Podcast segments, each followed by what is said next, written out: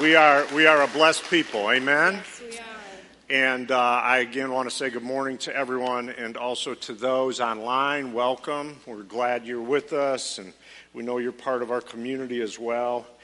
And uh, we've been in a series uh, called Imagine, and just talking about imagining uh, the life that we can live in God, and how we can only imagine that, and we're trying to talk about some different things around that. If you missed last week, Doug and Adele Calhoun were here with us, and they talked about imagining yourself. You're going to want to check that out. If there's any other weeks, uh, we talked about imagining the extraordinary in our life a couple weeks ago, but check those out if you've missed any of them. Today I want to talk to you for a couple of minutes about imagining focus, imagining focus. So I want to jump right into the scripture here in Matthew chapter fourteen, and you guys can read it along with me or not. It's up to you. If you if you feel good about reading it out loud, you go for it. Um, if not, I'll, I'll be loud enough for all of us. Anyway, immediately, Jesus made the disciples get into the boat and go on ahead of him to the other side. Let's just stop there so I can frustrate everybody that's reading with me. And um, just tell you, when it says immediately, this is immediately after the feeding of the five thousand. So let's read it some more. While he dismissed the crowd, after he had dismissed them, he went up on a mountainside by himself to pray. Later that night, he was there alone, and the boat was already a considerable distance from the land, buffeted by the waves because the wind was against it. Shortly before dawn, Jesus went out to them walking on the lake.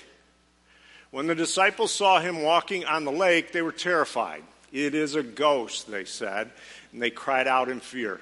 But Jesus immediately said to them, "Take courage, it is I, don't be afraid." "Lord, if it's you," Peter replied, "tell me to come to you on the water." Then Peter got out of the boat and walked on the water and came toward Jesus. But when he saw the wind, he was afraid and began to sink. He cried out, "Lord, save me." And immediately Jesus reached out his hand and caught him.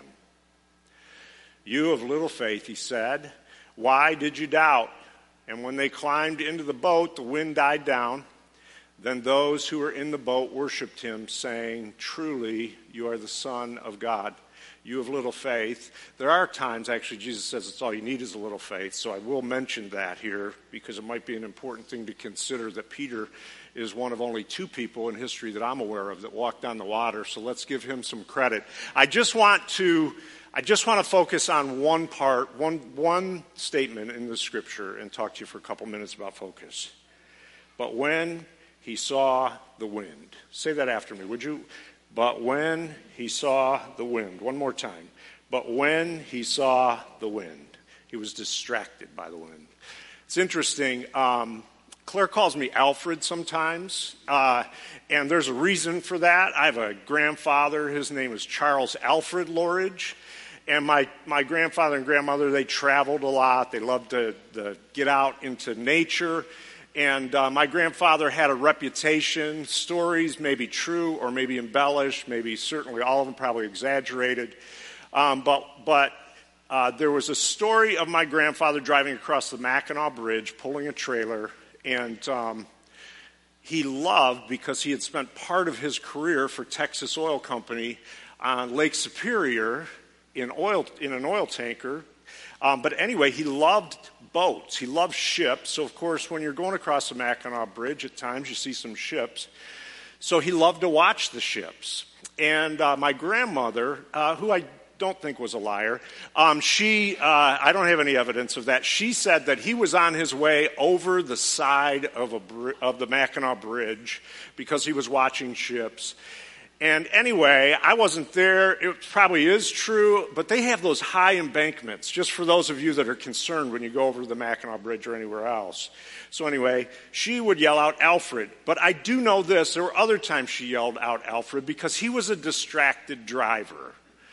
Now, he wasn't a texter. There was no texting back then, but he had other things. I'm really, at times, a distracted driver. Therefore, Claire calls me Alfred. Get the connection? Anyway, Alfred, uh, that's what Claire calls me. She pulls that out whenever she needs to get me to go back in the lane. And usually it is when I'm watching ships or animals out in a field. Not so much texting because she usually takes my phone from me when I'm driving. But uh, so I can't text. But the point in driving is to keep your eye on the road, right? The point in driving is to drive. Not to watch ships go under the Mackinac Bridge or stay out. The question for us today is, how are we doing about focusing our life on, most importantly, Jesus? Peter here begins to sink when he shifts his focus off of Jesus. It's interesting, isn't it? And the N I V actually is pretty literal here, because some versions say it was when Peter saw the waves that he began to sink. But most literal, it's when Peter saw the wind.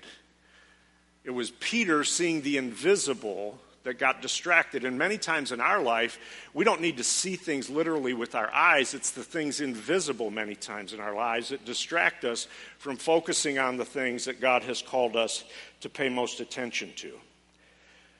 Which makes me want to just remind all of us to keep our eyes on what matters most. It's important, first of all, to determine what matters most. And I would easily, I think we would have a consensus in the room that there's nothing more important than keeping our eyes, our focus on Jesus and not being distracted from that. When he saw the wind, Peter took his eyes off of what mattered most. He lost focus. John Ortberg says this. He says, for many, uh, for many, the great danger is not that we will, we will renounce our faith. It is that we will become so distracted and rushed and preoccupied that we will settle for a mediocre version of our faith. We will just skim our lives instead of actually living into them. The Bible talks a lot about focus when you think about it. It's just, I could go on and on and on, but just a couple of examples of that. Moses, it says, when he turns, he turns aside to see the bush that's burning. His life changes as God speaks to him in that moment, right? You might remember in John chapter four, when the woman at the well is speaking with Jesus, and after that conversation, she goes into town and literally leads them all to a life in Christ, and she starts the conversation with them by saying, come and see. In other words, have focus on something you've never focused before. Jesus, uh, it is said of Jesus near the end of his life that he set his gaze, he set his sights on Jerusalem, getting ready for the cross. So that's what became central focus for Jesus. Give us this day our daily bread. Give us this day. Everybody say that, this day. This day give us focus, God. Give us focus on this day. Let us not pass up what you're trying to do in us on this day. And then, of course, in Acts, early in the book of Acts, Peter and John tell a guy sitting at the gate, Beautiful, um, who is begging for money, Peter says to him, look at us. He wants focus, and the guy gives him focus, and then he says, I don't have any silver or gold, we don't have any of that, but what we do have we give to you. And he prays for them, they pray for him, and the guy gets healed, right? Many of you might even be thinking about kind of the converse of that is the story of Martha and Mary. And um, Jesus says to Martha, as she's busy serving, actually doing good things, distracted by good things. Has that ever happened to you? Jesus says, Martha, you're distracted by many things, but Martha or Mary has chosen the better part. So what we want to talk about and what we want to kind of fo- focus on is the better part. Keeping our focus on what matters most. Peter saw the wind. See, what happens in distraction is it breaks connection, especially when it comes to relationship. When we are distracted, when you're distracted, when I'm distracted, it breaks the connections we so long to have in our lives, and it certainly breaks our connection with Jesus. There's the technical distractions of our lives, right? On, it's said that um, people that study this say that on average, depending on your demographic, Americans see four thousand to ten thousand advertisements per day. we look at our phone two thousand six hundred seventeen to five thousand times in a day. And if you have an Apple Watch, I don't have that number, but I have been with some folks that have Apple Watches that tell me, or whatever kind of watch that buzzes on your wrist. Because the reason I pay attention to it is because Claire and I have talked about maybe that would be great, and we've had friends of ours that have said, oh, it is really great, but then we've been with some of our friends that are like this, because every time they turn their wrist, it turns it on, and I'm like, well, that's just more distraction for me. We have to live with this. This is an important part of our lives, right?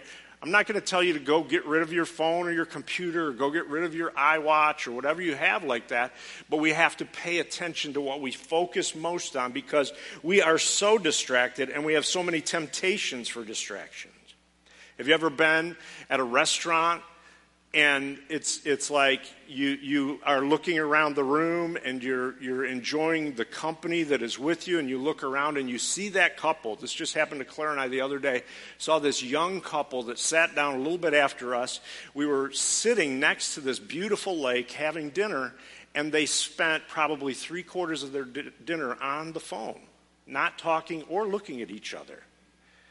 It's in a way heartbreaking. Now, some of us say, well, I'm not really distracted. I'm just a multitasker. Well, that's a myth. Your brain is not wired to be a multitasker. That is actually a term that I B M created for a computer. Computers can multitask. You can't. The average office worker in America spends almost just short of six hours a workday. Six hours a workday. In other words, one out of four hours of their day, not just work, but almost six hours, so a quarter of the day, sleeping or awake, doing emails. The average person that wouldn't consider themselves an office worker, just so you don't feel like you got off the hook, you might be spending one out of six minutes during the work week on email. Those are distractions. They're a reality. I would just admonish all of us to keep focus on what matters most. You have to keep doing your job. You have to keep connected. You, you. This is a part of our lives, but focus on what matters most.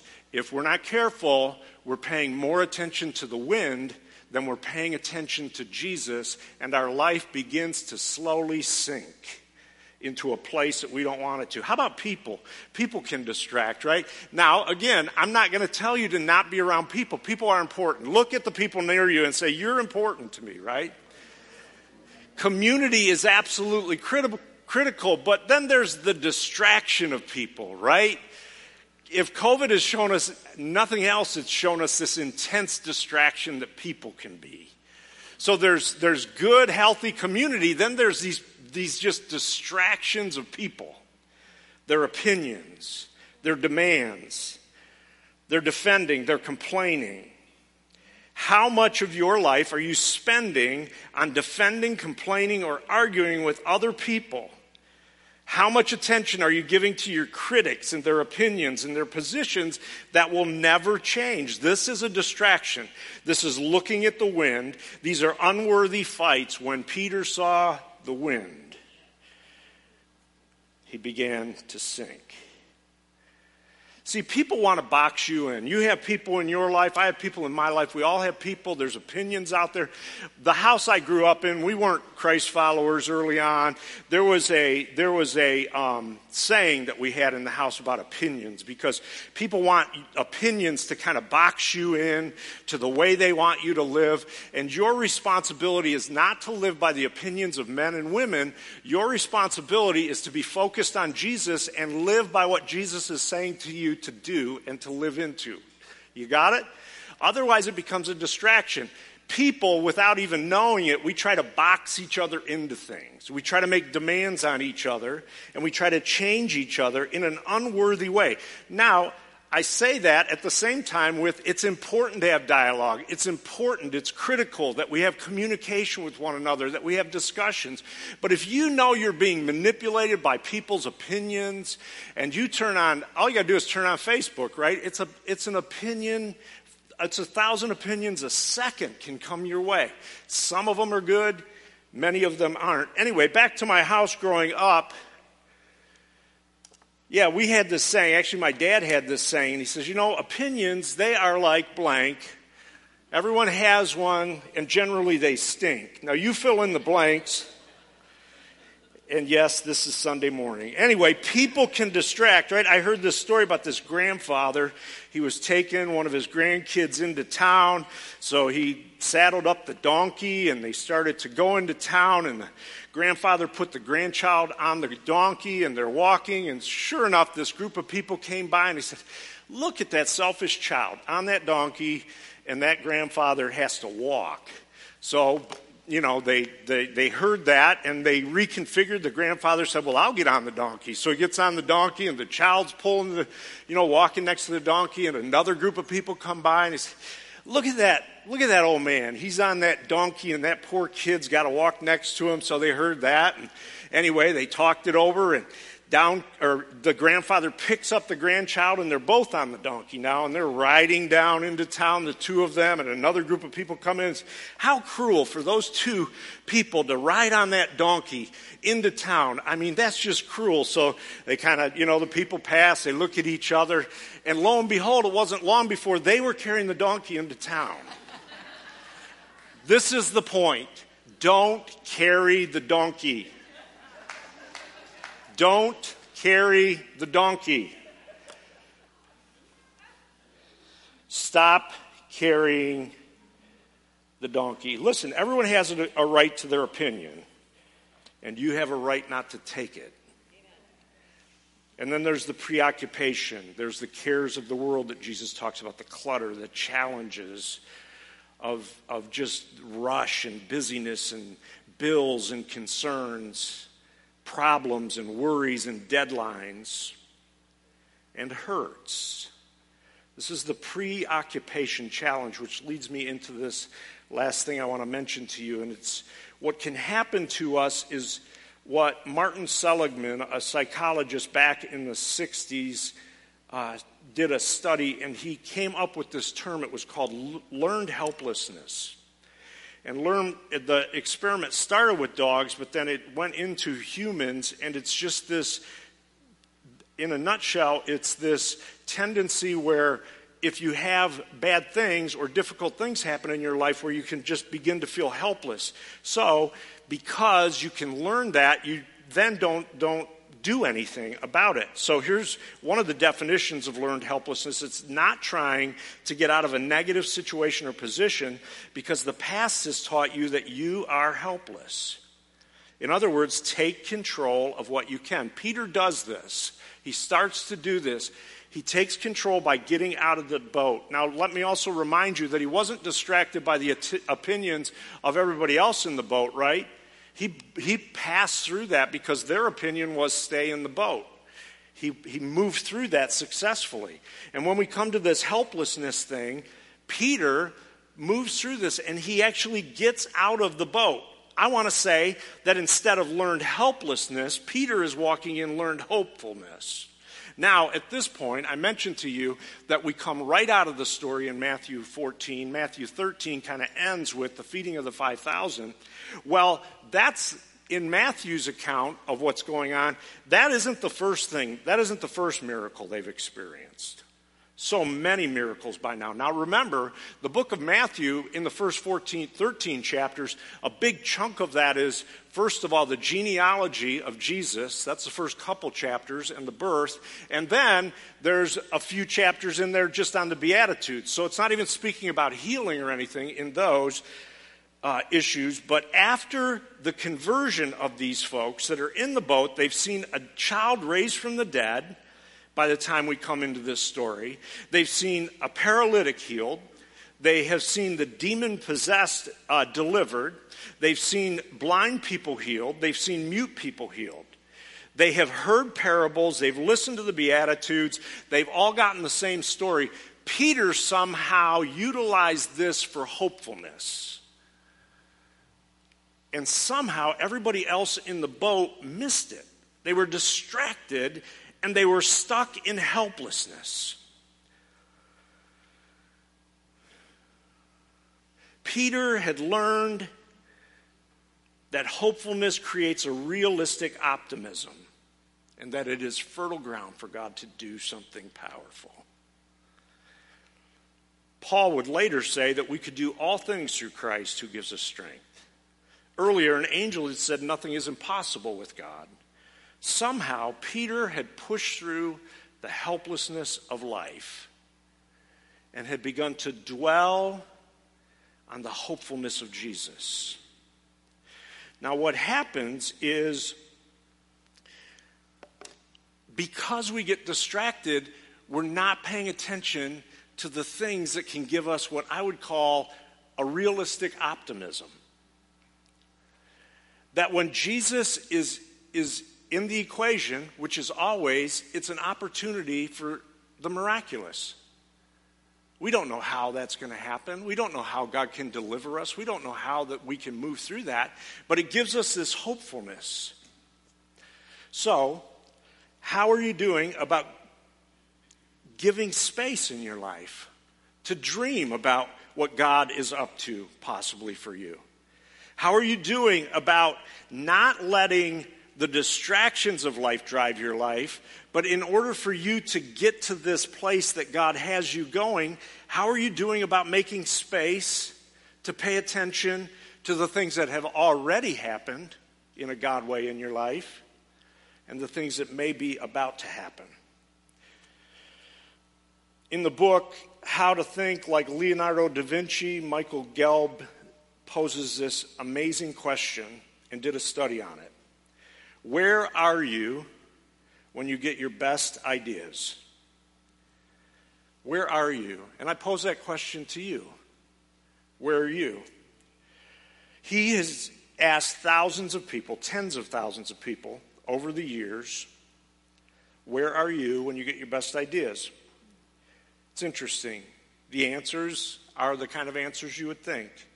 In the shower, when I'm resting in bed, walking in nature, listening to music, jogging, exercising, meditating, when I'm dreaming, when I'm on a beach, and it goes on, praying, journaling, when I'm with people, when I'm reading scripture.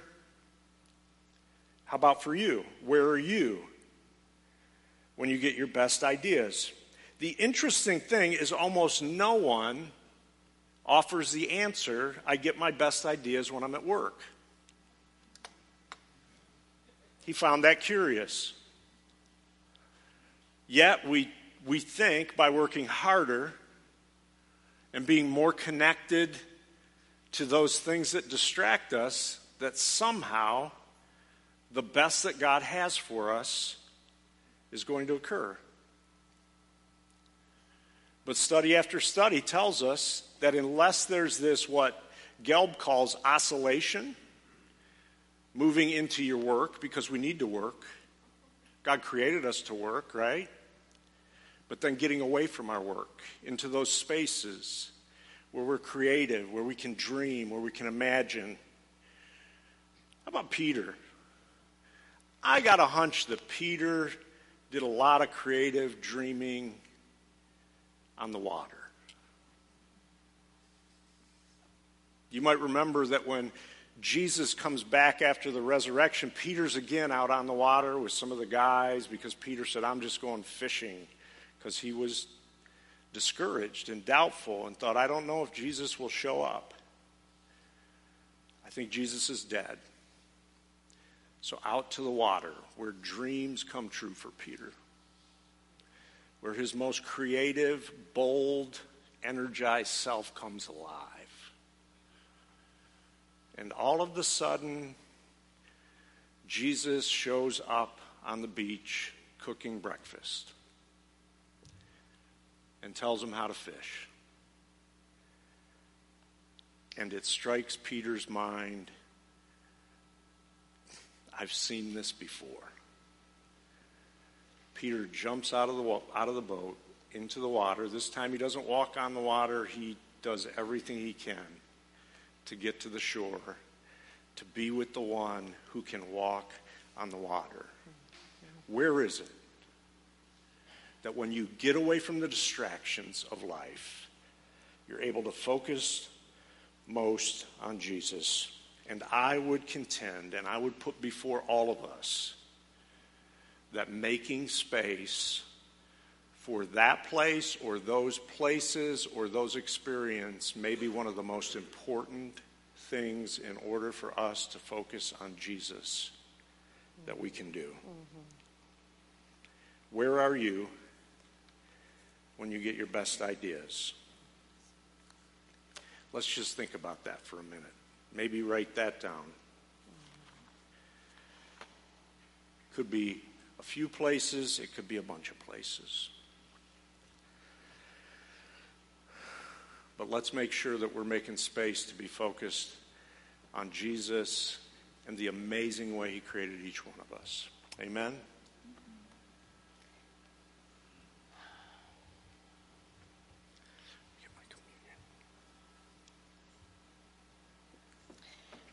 So if you'd like to get your communion elements ready at home or right here in the room.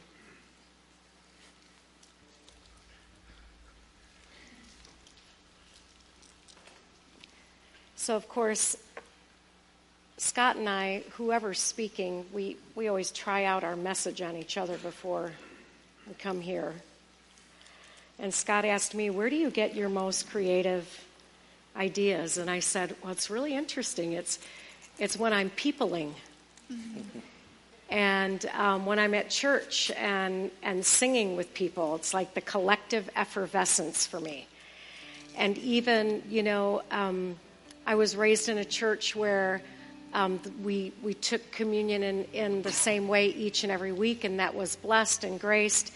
But what happens for me is I'm peopling, like the conversations I've had with people before church, um, as we're... You know, as we're connecting, we've got um, folks online, which I just loved. You know, Rochelle Gamble sent me a note to tell you all where to buy that picture, so I'll have that on the Facebook page and available for folks if that was something you wanted. Um, I, I think there's something really wonderful about coming together under one roof.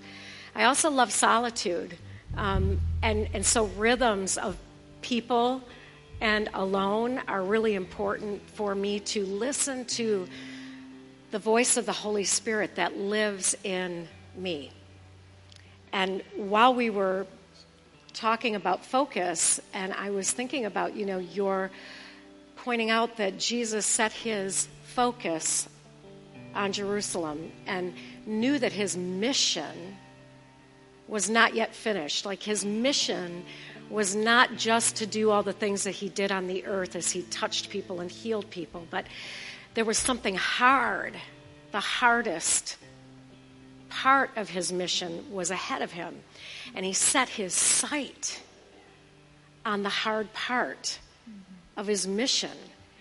And and it's crazy to me because I think sometimes when I set my sights on the hard part of my mission, I love people um, more insufficiently because I've got my sights on the hard part, right?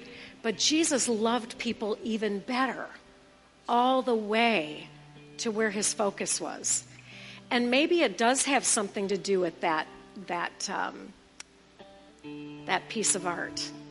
Maybe it does have something to do because Jesus says, for the joy set before him, he endured the cross, despising the shame, knowing that there was laid up for him you, us, that there would be an ending to old rituals and violence and and um, and bias and prejudice, that Jesus was taking that to the cross, that he was saying no more Jew and Gentile, no more male and female. You remember that? That that's the breaking of the curse in the book of Galatians. There's no more of that separation. So what Jesus had his sight set on was you, was us. The focus was there is there is something laid up. So when I when I look at the opinions of people, like right within our own, you know, dearest ones, that are so over here and over here. And I think, oh, but this was the vision. This is the vision. The vision is, is that Jesus came to bring unity in diversity. That Jesus came to teach us how to listen to one another and respect one another and pray for one another and lift our voices together and take communion with people that don't agree with you. This is the vision, the focus of Jesus. And so I just want to confess to God and to you, my brothers and sisters, that my focus is not always that. So I just wonder if any of us could confess to God right here. God, would you forgive me and heal me and renew me from when my focus is again, it's, it's not remembering what was done so that for God so loved the world that. And maybe you could just open up your heart some way. I don't know if you want to stand, you can. If you could say, God, my heart is closed or constricted or judged or been opinionated, and I want to see the bigger picture. I want my sights to be set beyond time and space. I want to see what is beyond, so that I can see who is for me and not who is against me.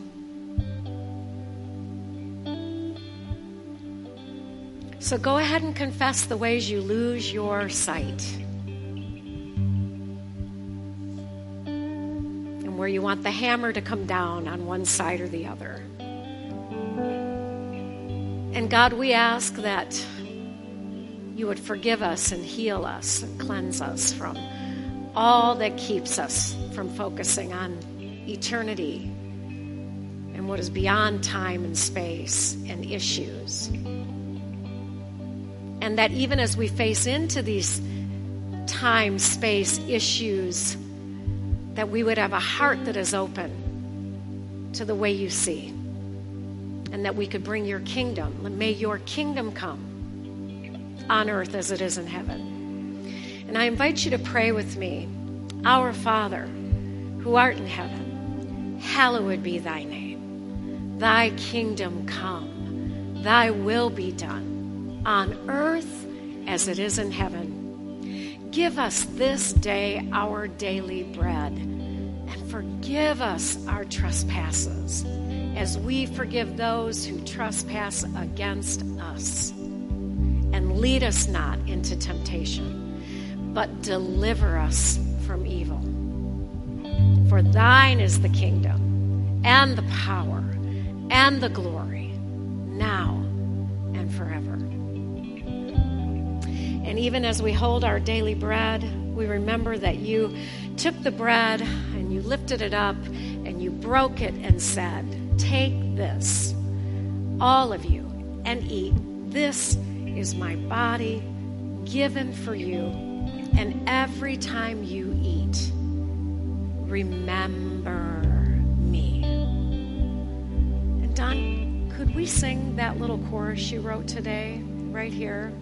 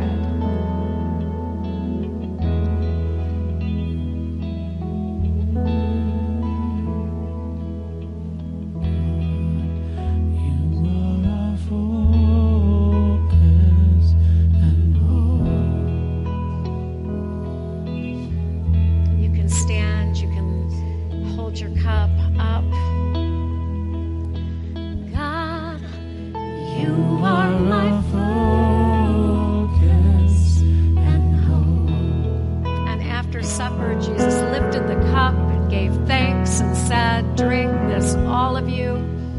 This is the cup of the new covenant. My own blood is shed for you and for all people, so that sins, mistakes, opinions, misjudgments, biases, prejudices, insufficiencies, criticisms, all of the sins can be forgiven. And every time you drink it, remember me. God, you are my focus and hope.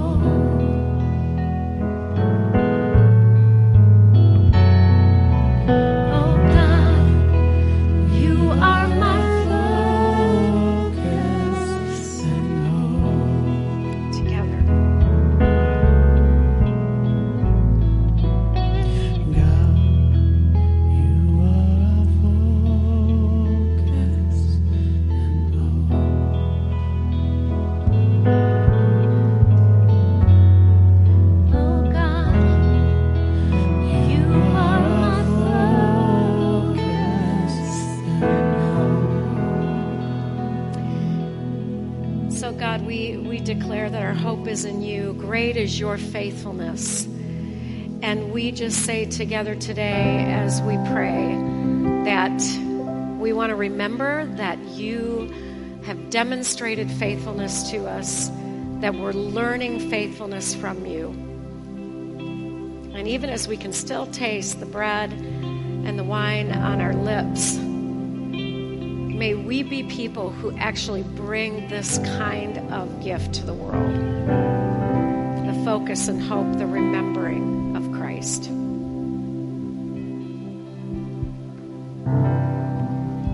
The scripture says in Hebrews ten twenty-three, let us hold fast the profession of our faith without wavering, for he is faithful that promised. So everything that God said he would do, he's faithful in it. He will not fail in it. He's faithful in everything that he's promised. Great is thy faithfulness, O God, my Father.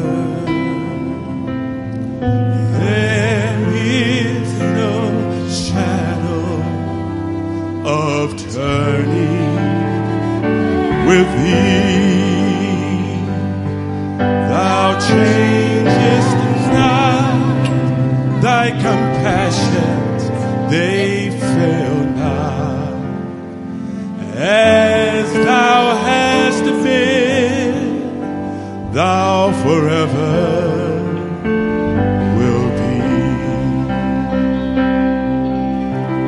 Parted for sin and a peace that endureth, thy own dear presence to cheer.